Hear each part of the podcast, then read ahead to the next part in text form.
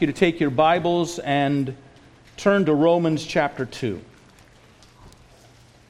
And we'll begin by reading verses 1 through 5. Our focus will be on verses 1, 2, and 3 this morning.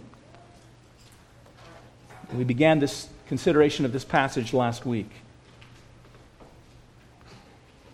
Paul writes, Therefore, you are inexcusable, O man, whoever you are who judge. For in whatever you judge another, you condemn yourself. For you who judge practice the same things. But we know that the judgment of God is according to truth against those who practice such things. And do you think this, O man, you who judge those practicing such things and doing the same, that you will escape the judgment of God? Or do you despise the riches of his goodness, forbearance, and long suffering?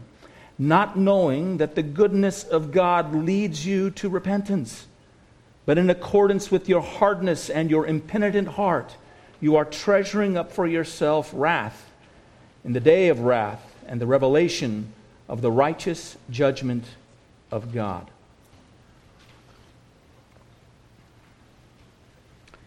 Well, these opening words to Romans chapter 2 come after you read the concluding words of Romans chapter 1. And there, Paul presents us with sin, what is, to us at least, sin in its most obvious expressions, in its most blatant forms. And as we read through Romans chapter 1, verses 18 through 32, and as we see the accumulation of the litany of the expressions of sin that rise from those who reject God and suppress the truth of God and give themselves over to idolatry and paganism, as we read them, they begin to pile up. We sense a sense of repulsion at what we're reading. There is built within us a sense of inward indignation, which is appropriate. But then, Paul, after having identified, you might say, those places where we see the most blatant expressions of sin in our society. And Paul there is actually describing the sin as it was rampant through the Roman society of the people that he is writing to in Rome. Then, after doing all that, Paul turns and he directs his attention in chapter 2 to the moralist. Paul is using a form of communication called diatribes. This was common with the Greeks of his day, in which they imagined a person who was providing uh, a protest to the arguments that they were making. And so they engage their protest and they address them. And so Paul imagines an individual who is speaking up to what he's heard. Amen, Paul, what you're saying is true. These people are terrible people and deserve the judgment of God. And Paul then turns to this individual and he addresses him directly. He's the moralist. So Romans chapter 2 introduces us to the moralist. The moralist, by his own judgment, recognizes sin and he recognizes its just punishment, but then he sets out on a path to escape that punishment through his own morality. He sees the sin of the world all around him and he thinks himself the better of it and that somehow he can work his way out of it. And this is the problem with moralism it's a false means of salvation, recognizing sin, identifying sin in others feeling a sense of indignance at the immorality of the world in which you live in does not work in excusing the sin in your own life.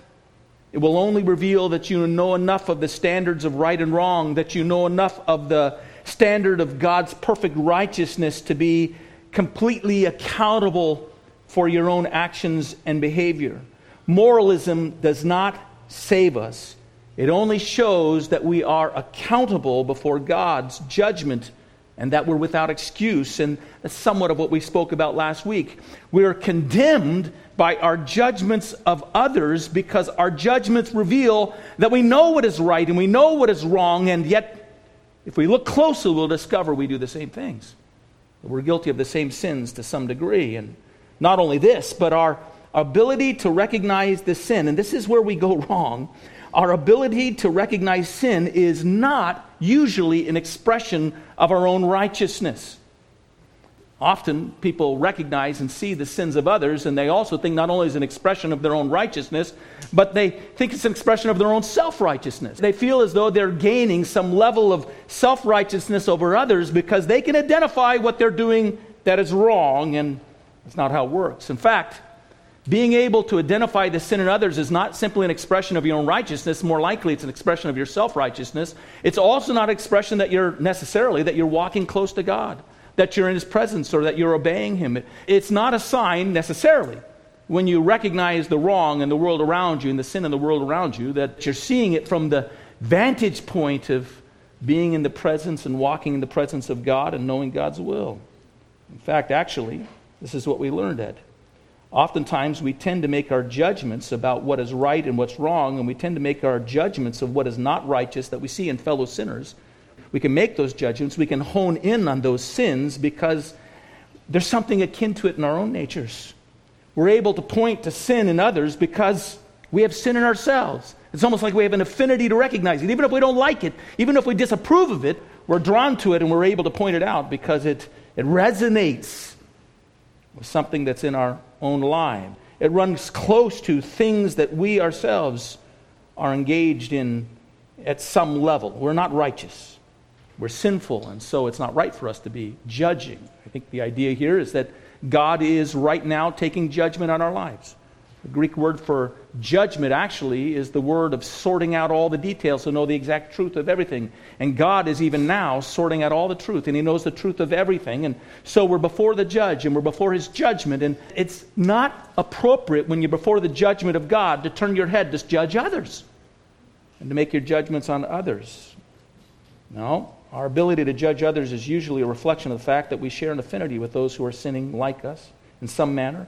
Maybe it's more egregious than what we think we do, but it still demonstrates that we have an affinity in that way. The second thing is this as sinners, we usually follow a pattern of making judgments of the wrong that others do in order to justify ourselves. We, we can't really consider ourselves to be that bad when you think about how bad other people are. And it's kind of a default mode that people go into, self justifying sinners go into to make themselves feel better about themselves is to point out how bad everybody else is. The next thought here that I just want to develop real quickly, and we've talked about these things last week, is that it doesn't mean that we can't come to conclusions of what is right and wrong. And it doesn't mean that we can't come to conclusions of what is right and wrong as we walk in the presence of God. As we walk in the light of God's presence, there becomes an apparent awareness of the sin that's around us but it starts with an awareness of the sin that's within us. When you are approaching and beginning to see sin and identifying sin because you're walking in the presence of God, the first sins that you see are not someone else's, they're your own. You're aware of your own failure, your own sin, and what's wrong with you. This is different than when you're moralizing. When you're moralizing and you're building your ethical system in order to prove yourself and prove that you're a good person, and you recognize sin, it's usually not your own sins that you see first, but the sins of others. And then you try to distance yourself from them uh, by honing a better and improving your own actions and the way you behave so that you don't be like them. And that's the moralizing approach. Totally different than the way in which we will see and understand sin when we're walking in the presence of God.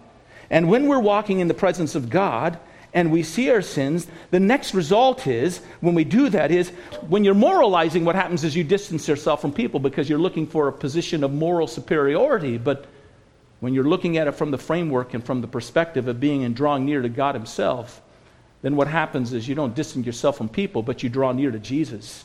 You want him to wash you and you want him to cleanse you and you want to be clean before him. And so you avail yourself of the blood that he shed for your life to wash you and cleanse you from your sins. And then also, you don't remove yourself from people, but as a result of experience that cleansing, you turn to those who need that cleansing themselves and you pray and you intercede for them, longing that they might know that same cleansing power that you've experienced yourself. This is something totally different than seeing sin from a moralizing perspective. Is recognizing and seeing sin from the perspective of walking in God's light. John talks about this phenomenon in 1 John chapter 1 verse 7.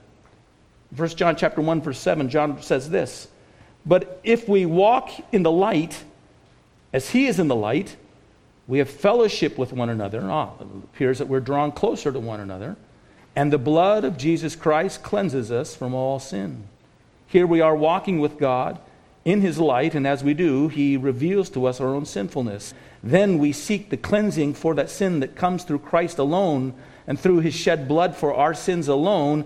And as a result of this, we are not driven away from people, but we're drawn to people who have experienced the same thing. We're drawn to those who know the fellowship of the cleansing blood of Jesus Christ, washing us from our sins. And not only that, we find through Christ a compelling within us to be drawn out to a world of men and women who need to know that same cleansing as well. It doesn't separate us from the world, it doesn't separate us from one another. When we walk in the light of God's presence, when we see sin and we see it first in our own lives, and then if we see it in the world around us and those individuals around us, it doesn't draw us away from them, it draws us towards them, longing to see them made right and see them made clean. But if your judgments are to establish yourself in righteousness, you'll find that you're more and more removed from those that you're judging as you carry out your moralistic behavior. This is a good guide for us, by the way if you're to assess your life to see whether your awareness of sin is an expression of a spirit of moralizing, an experience of kind of self justifying yourself, you'll identify it this way Is our assessment of sin in our world pressing us more and more into the sacrifice of Jesus Christ for our sins? Is our assessment of the decay in our society filling us with a sense of moral superiority? or a sense of the superiority of our Savior Jesus Christ, who we long the world to know? Is our assessment driving us away from those who are stained with sin and sin is running down their lives? Or is our assessment of sin drawing us nearer to them, wanting to see them cleansed in the blood of Jesus Christ as we ourselves recognize our need to be cleansed?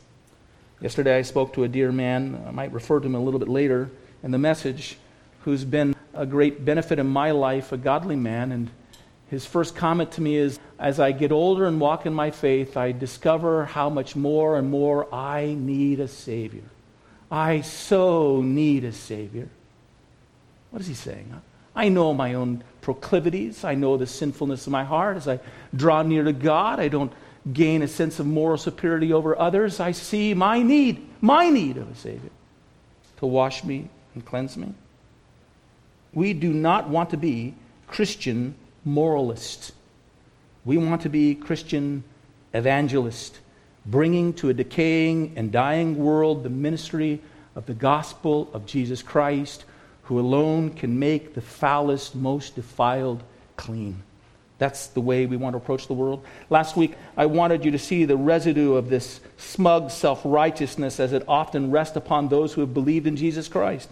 It's possible to have come to Christ and receive Him as our Savior and believed in Him, but there's still an impulse of our flesh that constantly is seeking to justify itself and exalt itself, and it insinuates itself in the attitudes that we have towards one another and towards the world in which we live, and it promotes a sense of self righteousness, and it distances us from one another and the very world that we're called to reach. It's wrong, and God's judgment is against it, and we need to see it in ourselves. And so, as we looked at the passage, I think I tried to turn it towards ourselves. I said, Now listen, be careful what we're reading here. Be careful what you say amen to, because Paul is setting a trap for us. He's revealing a sin that so often rises in our own life so common to us.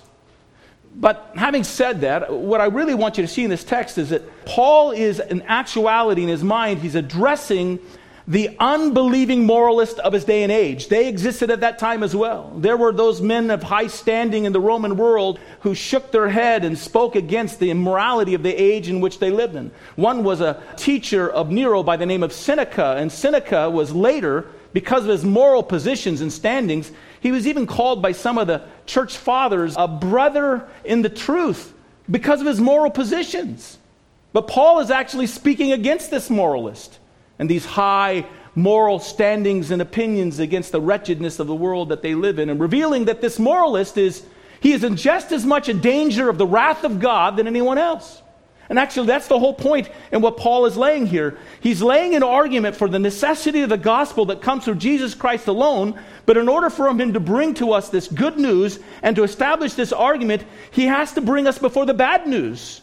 And the bad news is that we're under the wrath and judgment of God in and of ourselves, in our own supposed righteousness and our own moral rectitude. We've all fallen. We all demonstrate that we're merely accountable before God. And in that accountability, we're facing God's judgment. And so, Paul turns towards this moralist and he basically says three things to him in these three verses. And the first thing he says to him is that he has no excuse. He has no excuse. The moralist is without excuse. His judgments reveal, as we've said, that he knows the standard of right and wrong by which he himself will one day be judged. And although he judges others at the same time, he actually, in some measure, does the very same thing. This was two weeks ago that I offered this message to you. I received an email earlier this week from someone who was not able to be here this morning and said, I'm still chewing on the last sermon. They're still thinking about it. Well, I was as well. I was beginning to listen, and for the first week at least, I was listening to the conversations I was having with my own family members and with my wife, and the conversations we were engaging in, and I felt uncomfortable because I saw that so oftentimes the nature of our conversation was to note how wrong other people are and how crooked things have gotten, and somehow I began to feel the sense of self promotion that comes through much of what we converse about. Posturing ourselves in a place, in a proper place of standing without laying ourselves into the life of the Lord Jesus alone. After that, I began to think more and more about this message in terms of who Paul was addressing. So it's what I've been doing over this last week. And as a result, I've been paying attention to what's on the news paying attention to the conversations that I've had with my neighbors just recently, paying attention to the social media broadcasts that people make through their different social media platforms. And what I realize is that this is not just my problem, this is the world's problem. This is the primary way in which individuals engage one another in conversation. Constantly taking moral measurements of others and their failings and their faults and You'll see it. You'll see one political party is castigating the other political party for the, let's be honest, the very same things they're doing. Oftentimes, the one who speaks the loudest about the crimes of what somebody else is committing, you can look in their own lives and see, wait a second, it's a true projection because they're more guilty of it than the one they're pointing the finger at. They're doing it more plainly, more clearly, and they can't even see it, but it's right before them as plain as the nose on their face. And you practice this. Start listening to the conversations that take place. Start listening to where they can't to, where they go to. And that might not start out this way, but start to listen how they begin to unfold. And somewhere along the line, the person is gaining merit for their observations. And he's gaining merit at the expense of somebody else as he expresses his views. But then measure their life, and you'll discover that, well, I don't think they would measure up as much as they think they would. I think they would find themselves faulty as they try to vindicate themselves faulty that, uh, well, they do the same things to some extent. People are blind to their own sins. And they think, uh, well, I haven't committed murder, and I, I haven't an adulterer like others, but they ignore the fact that murder and adultery can find expressions that they, they might not understand or know. The Lord Jesus spoke about it in Matthew chapter 5, right? He said that murder can take place with a word.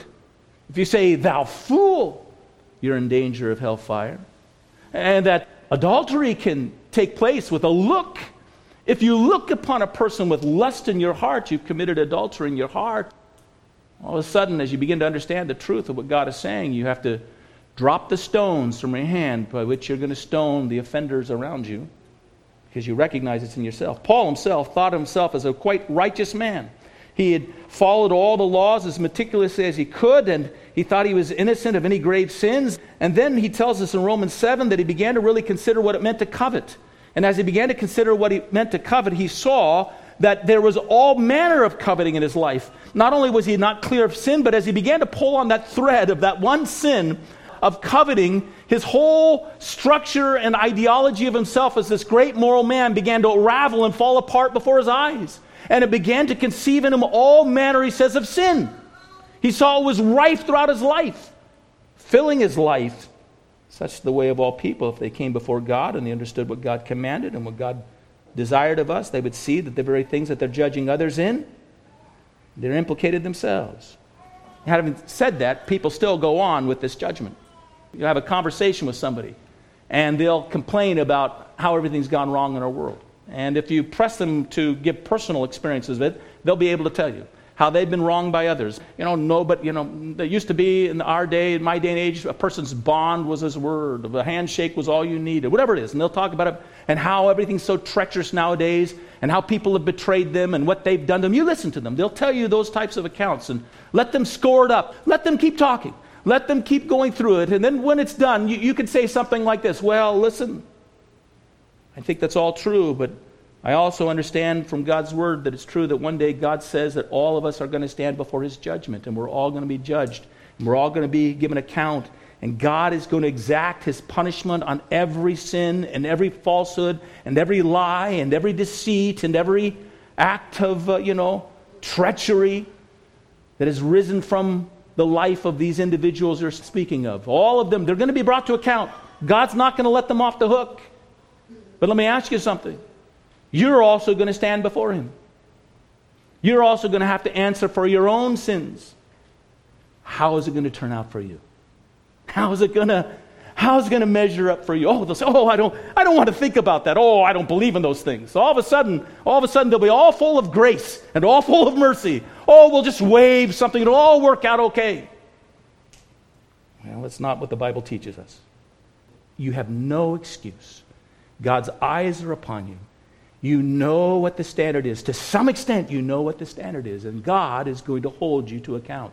We'll look at this further on in the book of Romans, but we'll see that Paul is going to expand upon this thought by reminding us that each man is going to be judged according to his deeds. Every part of it, every point, a judgment is going to take place. Here's the next thing he says it's in verse 2. He says there's no disguise. Not only is there no excuse, but he says there is no disguise. He says, But we are sure that the judgment of God is according to truth against those who do such things. The moralist will be judged by God's truth. God knows all of that individual's sins, and all of those sins and all of his indiscrepancies are going to be set out in the open one day. There will be no disguises. There will be just as there are no excuses. Individuals covered themselves and clothed themselves in all forms of decorum and position, and yet every individual has something they're glad nobody knows that's hidden and kept to themselves. Every individual has a thought in the day they wouldn't want to have escape, be broadcast for anyone to know. All of it is going to be known, all of it is going to be revealed. Nothing it's going to be disguised. The Bible speaks of a, a day that's coming in the future of a great apostasy that will take place in which people will wander away from the faith.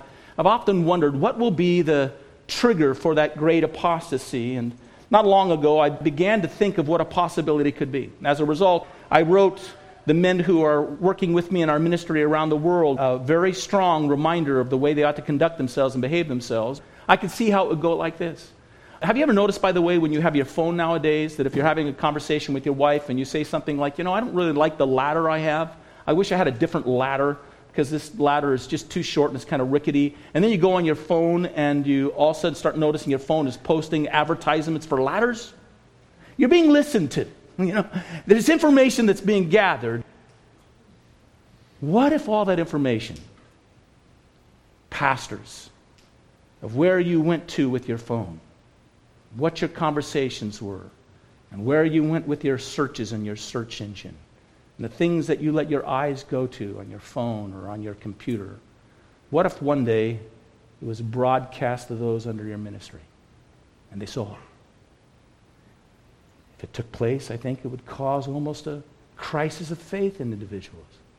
It might generate a great apostasy because you've posed and you've presented yourself as this paragon of virtue and as a fount of great truth and as a man who's faithfully preaching God's word, and yet you weren't living faithfully in your private places.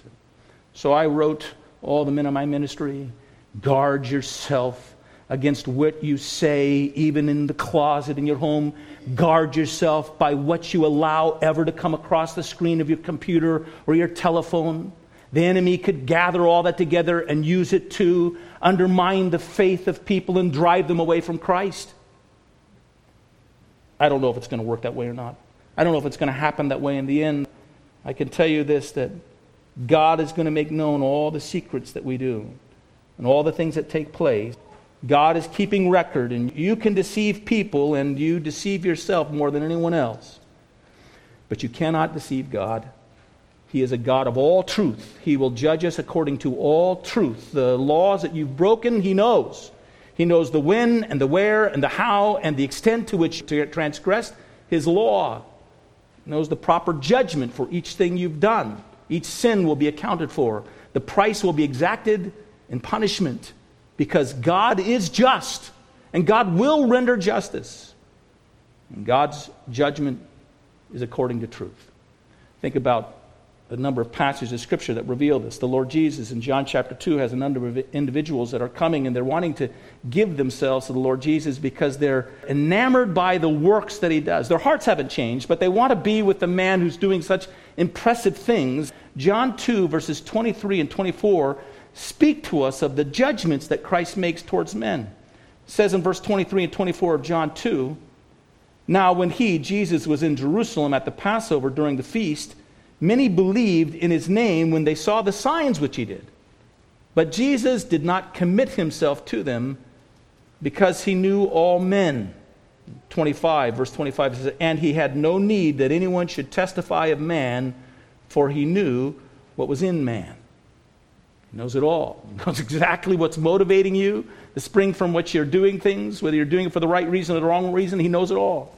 In Psalms 139, we just had read, we read you those first four verses that were read to us in the scripture reading. The psalmist writes, O Lord, you have searched me and known me.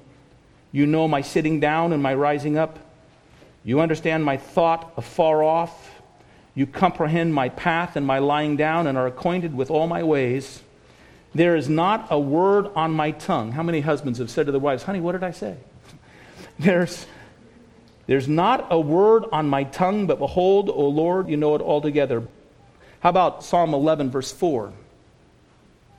The psalmist writes, The Lord is in his holy temple, the Lord's throne is in heaven. His eyes behold, his eyelids test the sons of men. You know how that is. You look close, you squint your eyes to study something. You're saying God is observing closely and testing all the ways of the sons of men. He sees it all. He knows the truth of all these things. You can't slip past him. You can't go in disguise before him. He knows all these things. Here's the last thing he says to the moralist. Not only is there no excuse and there's no disguise, but there's also no escape. The moralist judgment by God is inescapable. He's without excuse and he's without escape. This is something that God emphasizes in his word over and over again that God will have his day of judgment. The Lord Jesus, when he shares his parables, you'll see that a large portion of the parables of the Lord Jesus point to a day and a moment in which God will conclusively draw all things together in one great disclosing judgment of the behavior and the sins of man. There's a final, conclusive judgment that's coming. And as we've said before, there's good news that God has to give to us, but it can only come to us if we satisfactorily comprehend the bad news that we're our sinners, that we're accountable for our sins, that the truth will be found out to the full extent of all that we've done and all the sins we've committed, and God will judge us accordingly by those sins. And we can't escape it. You know, we have heard it said that there are only two things that you can be certain of taxes and death, death and taxes. I think there are people who have actually not paid their taxes. You might go to Irian Jaya and climb back up into the jungles in some far mountain place, and you'll find a tribe of people have never paid taxes. Never. They've escaped taxes. And I know that at least Enoch and Elijah escaped death. The other day, I was speaking to a friend who thinks that he actually has a very serious disease, a fatal disease, and he said, I'm, I've decided my hope is in the rapture. what does he want? He wants the Lord Jesus to come so that he can escape dying physically. It's going to happen someday. There's a number of us that are just going to be here waiting. The Lord Jesus is going to come from us, and we're going to escape death. But not one of us is going to escape the judgment seat. Every one of us is going to stand before the judge to be judged for the deeds that we've done in our flesh. You will not, you will not escape the judgment. Here's how we're going to conclude these things.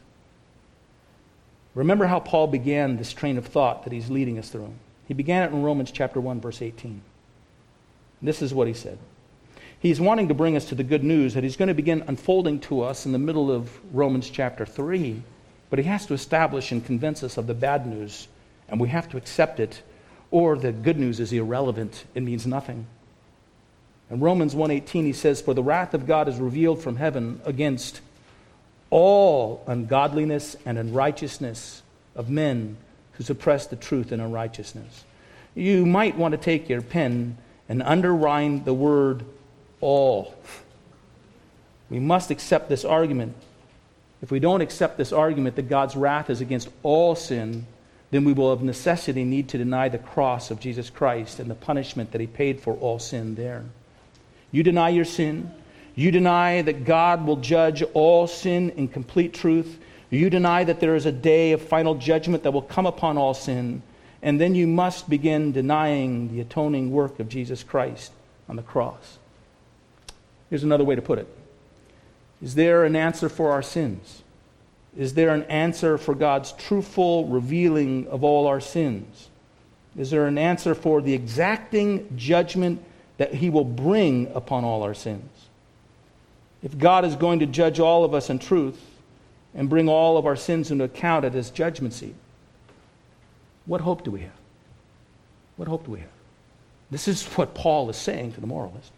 He's telling them this is going to take place. Well, the answer is this that God has a truthful and just way of addressing our sins completely and fully and saving us from them at the same time. And as a result, there's only one way of escape. One way of escape from it. We're going to go ahead here for a moment. Go to Romans chapter 3. We're jumping ahead in Paul's argument, but it's good for us to remind ourselves of these things. It's why we need to believe these things. It's why we need to believe that God is going to judge even the moralist who lives this fine moral life because that man is without excuse because he still goes on sinning at some level and he knows there's a standard of righteousness that he's offended. And we need to understand that he cannot disguise himself in his moral activity. God will find him out. He knows it. And we ought to appreciate that God will judge all of us truthfully according to all that we've done and all that we've thought and all of our actions, and it will all be exposed. We need to come to terms with these things and believe these things because in believing these things, it opens up for us the necessity and the reality and the depth of reality of the truth of the gospel of Jesus Christ that we read of in Romans chapter 3. Let me read to you verses 24 through 26. Paul is going to describe how it is that we're made just before God. We who are found to be sinners, go back earlier in Romans chapter 3 and there, Paul will now pronounce a litany of sin that he pronounced in, in Romans 1, verses 18 through 32, which he posed against the idolater and the pagan, and now he'll say the exact same things, even more, against everybody and anybody, the moralist and the religious individual as well. And he'll say that all of them are guilty before God as a result of that. All of them are pronounced guilty before God. And what is the answer to all these things? It comes only through faith in Jesus Christ. Being justified, he writes freely by his grace through the redemption that is in Christ Jesus, whom God set forth as a propitiation. The idea there is the object of wrath or judgment. God set apart his Son as the object of our wrath and our judgment by his blood through faith to demonstrate his righteousness because in his forbearance God has passed over the sins that were previously committed to demonstrate at the present time his righteousness, that he might be just and the justifier of the one who has faith in Jesus. There's the answer. For all that he understands and meticulously knows, it's in what Christ has done for us. This last week, I had the opportunity to read a historical account of a group of individuals who, in the mid 1600s, had put to death the first King Charles of England. We just had uh, this week Charles III ascend to the throne as King of England, but back in the 1640s, the first King Charles was a horrible king. And he waged war against his own people. What was really the bloodiest civil war ever in England, and as a result of thousands and thousands of his subjects being put to death, he was defeated. He was defeated by a general by the name of Oliver Cromwell and a group of individuals who wanted to set up a republic in England. They didn't know what to do with the king because the king was not willing to recognize that he had been defeated. He still wanted to prate about and demand they would all bow before him. And so not knowing to do, finally they assembled a judgment and they brought him before judgment. There were over a hundred judges that stood before him, and there was a trial that took place, and all the crimes that he had committed were brought forward, and all the people that he had put to death were brought forward as a witness against him. And, and finally, they decided that the only justice to be given was he had to be put to death. And so they sentenced him to death, and they all signed his death warrant. Some 10 years later, uh, the re- attempt at the republic failed because individuals got greedy, and all of them decided they wanted to be kings themselves in some way or another. So they invited back the son of Charles I, Charles II, to be the king, only with the promises that he would be lenient to those that he ruled over. And he became the king, but as soon as he became the king, he reneged. He reneged on his promise to be lenient, and instead he went after and wanted to put to death everyone who had signed that warrant, that warrant against the king. And he, they found these men, they hunted them down, they took them and they hung them and kept them alive, and then they had them drawn and quartered, and they gave them just horrific, violent, put them to death in horrific and violent ways. And one by one, they were dying. And there was one individual by the name of Colonel Hutchinson. His wife had relations to the royalists that were now in power. And his wife knew just the right timing and the right words to say and just the right things to effect mercy before the king. And she coached her husband and she got the resources from the she was a cousin of the advisor to the king, and so just the right language at just the right time, and she got her husband to say all the right things so that he would escape this judgment. While all of his compatriots were dying and being put to death, he was able to slide through the judgment because he knew what to say at the right time, and he was able to obscure what his part was in the actions that he was forced and he was coerced into signing the names, and he was able to genuflect at the right moment in order to gain the king's mercy, and he was just one of a few individuals who were able to escape that judgment. But it didn't set well with him. He began to resent his wife for guiding him through this kind of deceptive way. He began to read nothing but his Bible, and as he read his Bible, he came to the conclusion that they had only done what was just. They were brought to the decision they had made to execute the king out of justice because he had been such a bloody and horrible king. And he began to also feel guilty that he had gained the mercy of the king by what he called was an act of deceit. He gained mercy from an unjust king by an act of deceit. And so he gave himself up. He was thrown into a prison, and within 11 months, he died. If you read the account, those 11 months are some of his most happy months. He's taken from the place where he was a lord of a great manor, and he's thrown into prison, and yet there he had God's word, and he had peace, and he, he died in comfort and joy. But he was concerned that he had gained mercy through deceiving an unjust king. One day we're going to stand before the King of Kings and the Lord of Lords, who is just in every way. And you will not gain mercy in that way.